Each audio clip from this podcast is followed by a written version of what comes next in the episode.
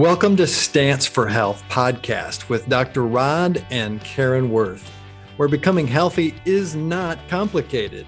Control your health by focusing on six areas of life that we teach you so you finally have the energy you want have to do what you want instead of being a victim of your age.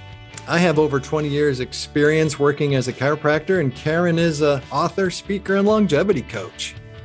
We've seen how a tiny change in your habits today can open up your life to a powerful future.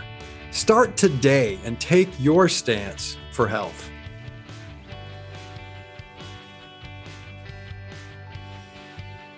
Welcome to Stance for Health podcast, Dr. Rodney and Karen.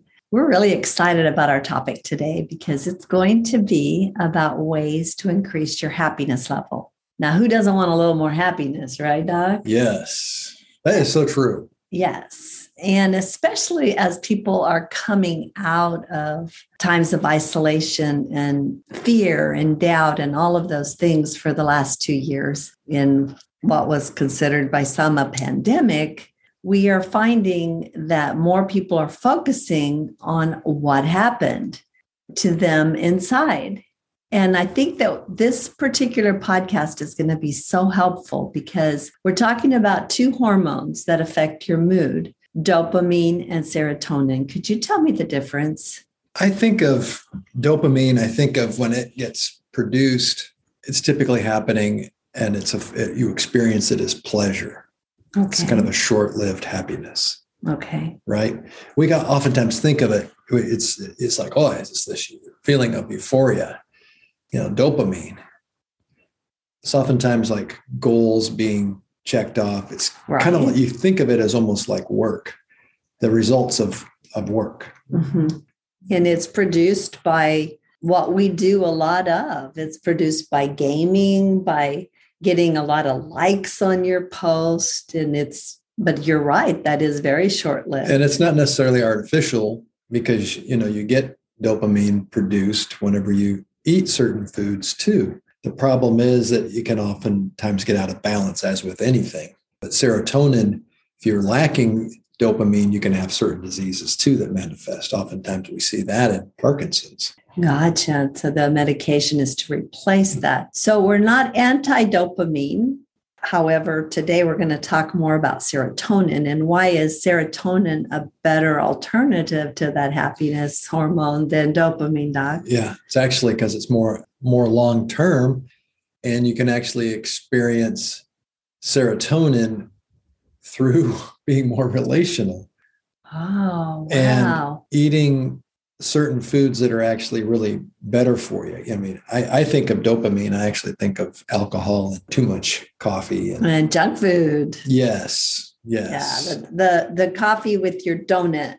And so the thing about I remember about those days is that it felt so good for about 20 minutes and then came the kaboom crash and you felt worse than before.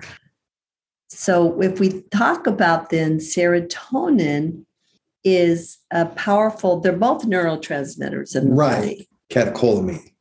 That's what it is. Ooh, that's a long fancy word, but yeah, okay. yeah. I don't, but if we don't want to end up catatonic when you say right. catecholamine. Okay. Yeah. So these neurotransmitters send messages between the nerve cells that determine your mood, how well you sleep, your appetite, digestion, and emotions those are all really huge. huge. And you know oftentimes think about serotonin as as a nutrient rich diet that it's more long term it's you, you, end up being happier. Mm. not necessarily get that that pleasure boost right? So you stay it may not be quite as high but you it's more level. Right I like that. Yeah. I want that. It's manufactured in a couple places and you it's it mainly in it's in the brain where it performs its primary function, but 90 to 95% is produced in the gut. Yeah. Can you tell us about that? Wow, the gut. Speaking of that proper diet, you're actually getting certain B vitamins that are actually produced by good bacteria. And they produce B vitamins and and your your body picks that up, uses that nutrient to actually manufacture the serotonin. And wow. when you when you have proper amounts of tryptophan, by the way, the other the other alternative is is dopamine. You're not getting as much tryptophan, but there again, if you get enough tryptophan, you're getting a good serotonin boost. You see that how, and then of course yeah, that's all happening of, in the gut. Yeah, it's that imbalance, almost like the uh, we've talked about before the omega six to three ratio. I don't think it's probably at all coincidental that we see this happening more and more these days. Not just because of the advent of increased technology and the stimulation that it brings, mm-hmm but also dietary changes that have happened over the slowly over the course of 60 or 70 years. And also, when you are stressed, when you stress eat, you're not sitting down to a spinach salad with strawberries and, and pecans and salmon and salmon, right?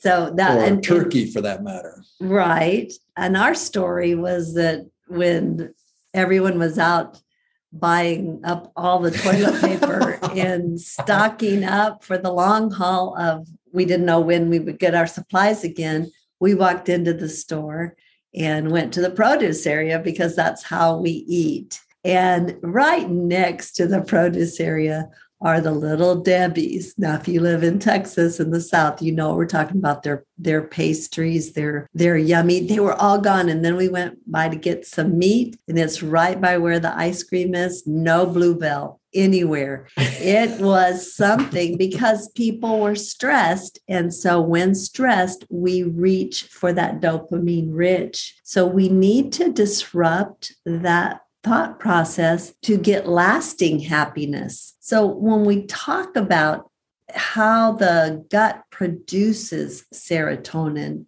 that how can that be that most of it's there? How can mood and gut be related, Doc? Well, you oftentimes think about the blood circulation that happens because you're getting a lot of blood flow. All the building blocks are there for the gut because you've just had a, a hopefully a tryptophan rich meal and probiotics and prebiotics. And so your gut bacteria, the guys that produce all of the, or many of the, in fact, a lot of times it's even exclusive to good bacteria, B vitamins that you need for the building blocks to produce the serotonin. If you look at the chemical equation of it, it's bringing in all kinds of different things, not the least of which is tryptophan and B vitamins. So they combine in order to form that in the gut. But when that blood circulates, if you have less, going getting back to the omega 6 to 3 ratio thing, that inflammatory process that happens with white blood cells, those white blood cells will circulate to the brain, just like the just like the blood goes from your gut to your brain, so do the so do the nutrients. Wow. So what we're talking about here is not an overnight thing as well that this is a process. So, what we eat is really important. And we just recently did a podcast about discovering the fountain of youth around the interesting study of the results of the digestion of two of the blue zone areas. Mm. But part of living to over 100 is a sense of happiness, a sense of purpose, a sense that your life matters. And it's so amazing that we are currently in the in the last two decades we have actually for the first time as a country dropped in the lifespan of our of the people that live in our country of the united states. I know this goes many other places but this is where we are located. So i find that that is very interesting that the connection between happiness could actually come back to the deterioration of our source of food and our connection with food where we're no longer eating to live, we're living to eat. Mm. And so that is really something that I want to think, I want you to think about.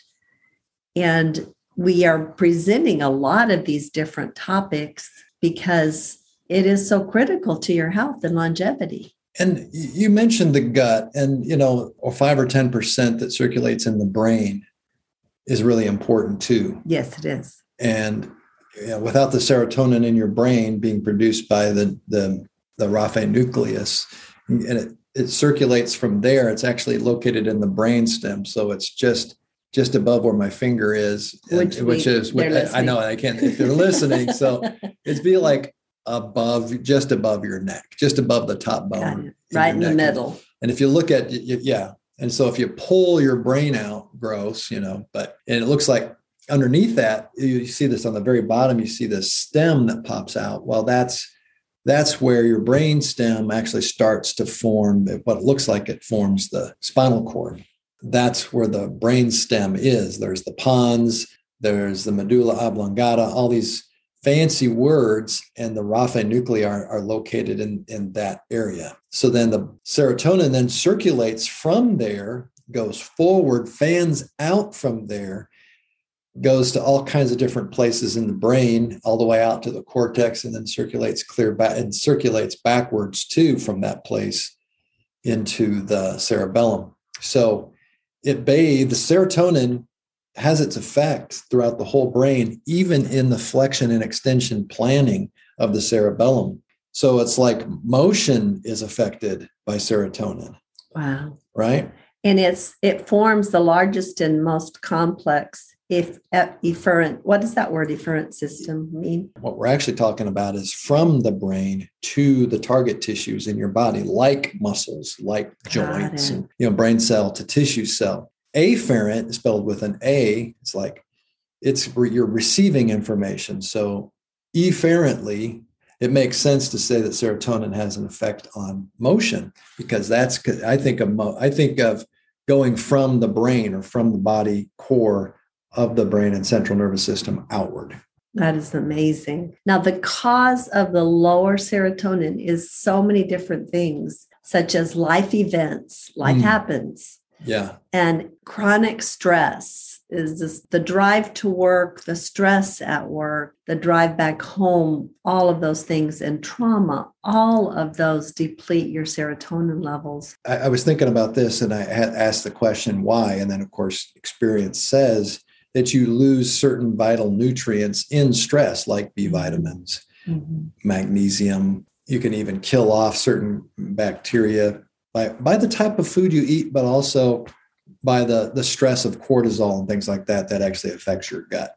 So, where it's manufactured and how then it gets there produced, you're actually coming from a place of deficiency from the, these stress events. And, and it becomes a negative cycle Mhm. because depression also lowers your serotonin, Mm-hmm. and lower serotonin increases depression. And so Gosh, that sounds like a vicious cycle. It does, especially if when you want to just go home and put the pillow over your head and try to sleep it off this the mood that you're in but then you can't fall asleep because you're too stressed and you're you have adrenal depletion and so people can get into this chronic cycle where every weekend they live it up and it doesn't work Mm, it Yeah. really doesn't work Right. yeah, that feed, you know, in, in other words, what I'm hearing you say is that let's find ways to break ourselves out of feeding that, the negative cycle. Yes. Yeah. And and the temporary dopamine fixes that could be alcohol or eating junk food or even even temporary pleasure are not going to do it. So let's talk about some of the vitamins, supplements that you could begin to take. And you've already mentioned Mhm. B6 Yeah. because it's a precursor of serotonin and tryptophan. And so it can play a role in behavior and mood. And then we did a whole podcast on magnesium. That was amazing. That's actually listed there. Yeah, magnesium is essential for the, the so many biochemical reactions in the, the body and the Somewhere brain. between six and 900. Mhm. Isn't that Mhm. crazy? Isn't that something? Yeah. And then tryptophan, you've already mentioned that, Yeah. but you don't want to take too much of that as a supplement, or, or is it okay to take just take tryptophan? That's a great question. I actually, you actually find that as a supplement and in what NutriWest actually produces is called Total 5-HTP. Mhm. and it's hy- hydroxy tryptophan, Tryptophan, and, yeah. and you actually have to have a certain amount of good carbohydrates for that to, to be absorbed and and so that's you know if you take that as a supplement uh, you might be missing some of the absorption because you're not you're not mixing it with a good quality carb. We talk about you know, in a way like what the what the centenarians is mm-hmm. it centenarians? Yeah, centenarians. The, the, blue zones. And the Okinawans eat those purple. They're getting sweet potatoes uh-huh. every meal, right? Pretty much. So and they're so not going to miss it. They're not to miss it with uh, in their they're meal. getting the prebiotics, and that's manufacturing that. Yeah. There's an herb called Saint John wort. Saint John's wort that helps, and and then we come back again to those omega three fatty acids. So the food foods that you can eat with that. Let's look at that supplements, but let's how can we get those from food? Yeah. So one of our favorites, salmon. Salmon. And really the best kind of salmon, if you're talking about salmon, is fresh caught. It's it's actually going to be the sockeye salmon. Look for sockeye salmon because of the way that it's produced. You're getting it in the wild it's not it's less far less likely to have absorbed the the mercury and all the and the other toxins and be less cancer causing and the thing about salmon is that now they are farming it in the ocean and so be careful with the farmed mm-hmm. salmon uh, nuts is a good source turkey yeah poultry and that you know everybody right. remembers the tryptophan uh-huh. after is it the? I never thought. That's a the, great is question. Is it the turkey or it, is it the carbs? Tryptophan actually does help you sleep, but because of what we're saying. But what's funny is that it's oftentimes because they've we're crashing because we've had so many carbs in conjunction with the yes. turkey. Yeah. Yes. In conjunction with the turkey. And uh, milk and cheese uh-huh. and pineapple. So I find that one interesting. That is interesting. I think especially if it's fresh pineapple and and it's in season year round in Latin America. So we had lots of pineapple. So the best ways to raise your serotonin levels, we've got a big long list. Okay. But let's start with one of the best, one of my favorites. Go spend some time out in a green space. Why does that raise your serotonin? I think it's God's plan. Oh, I like that. It really is. You know, you look at the complexity of nature just looking outside looking at the at the green. The shades of green there's so many of, of, them. Plus you're getting the right kind of light too on your skin with that's the next one. Oh is it? okay. two. all right. Getting ahead so, of myself. yes. But the fresh air boosts your oxygen and then that boosts your serotonin level yeah. too. so we're going to get some disagreement on how serotonin is best boosted you know some of the best raise it ways to raise it. I want to go into detail and i i think there's just so much about that that we could investigate that people could latch onto and, and choose a few of them or three or four of them. And so i want to take us and let's do a separate podcast for that. Eh, but in general speaking about them right now there are a few general guidelines obviously. And according to most experts the best nat- natural methods to raise serotonin levels are exercising. And that, I, of all the forms of exercise that are out there, I like high intensity interval training the most in the literature and in the research and in the results for us. You know, obviously, then too, keeping, uh, you know, eating carefully balanced diet. What does balanced diet look like? Keeping your omega 6 to 3 ratio in proper perspective. That's, remember, that's back to six, less than uh, of the six, four to one or less. So obviously, you got to get that tested to know what it is. Other methods can also be helpful, including getting sufficient sleep. That's seven and a half hours of sleep. Meditating. If, if you're a believer listening to this, you're already ahead of schedule. That's a good thing. Meditating on how good is God in his creation, getting back to looking at, you know, green spaces well, all of this will generally improve your mood naturally too. You know, many many scientists think serotonin is directly related to depression. It's a little bit like the the the chicken or the egg, but we prefer a more natural method, obviously, to do that to the the synthetic. Getting back to green spacing, why does your body like green spaces? It's because it was created for it. Okay. So I just want to give it back to you now, and then we'll just talk more about the ways to boost your serotonin in the next podcast. I love that topic. I can't wait to delve into the ways that you can specifically increase this vital hormone. Thank you for being with us today. We are so delighted that you're willing to make those changes as you take your stance for health. Talk to you next time.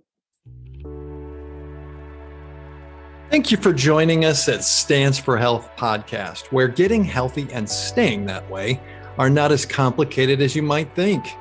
Subscribe now and discover steps and small changes that can increase your energy and open the door to vibrant health and longevity. If this podcast has been helpful, please write a review. We'll see you next time.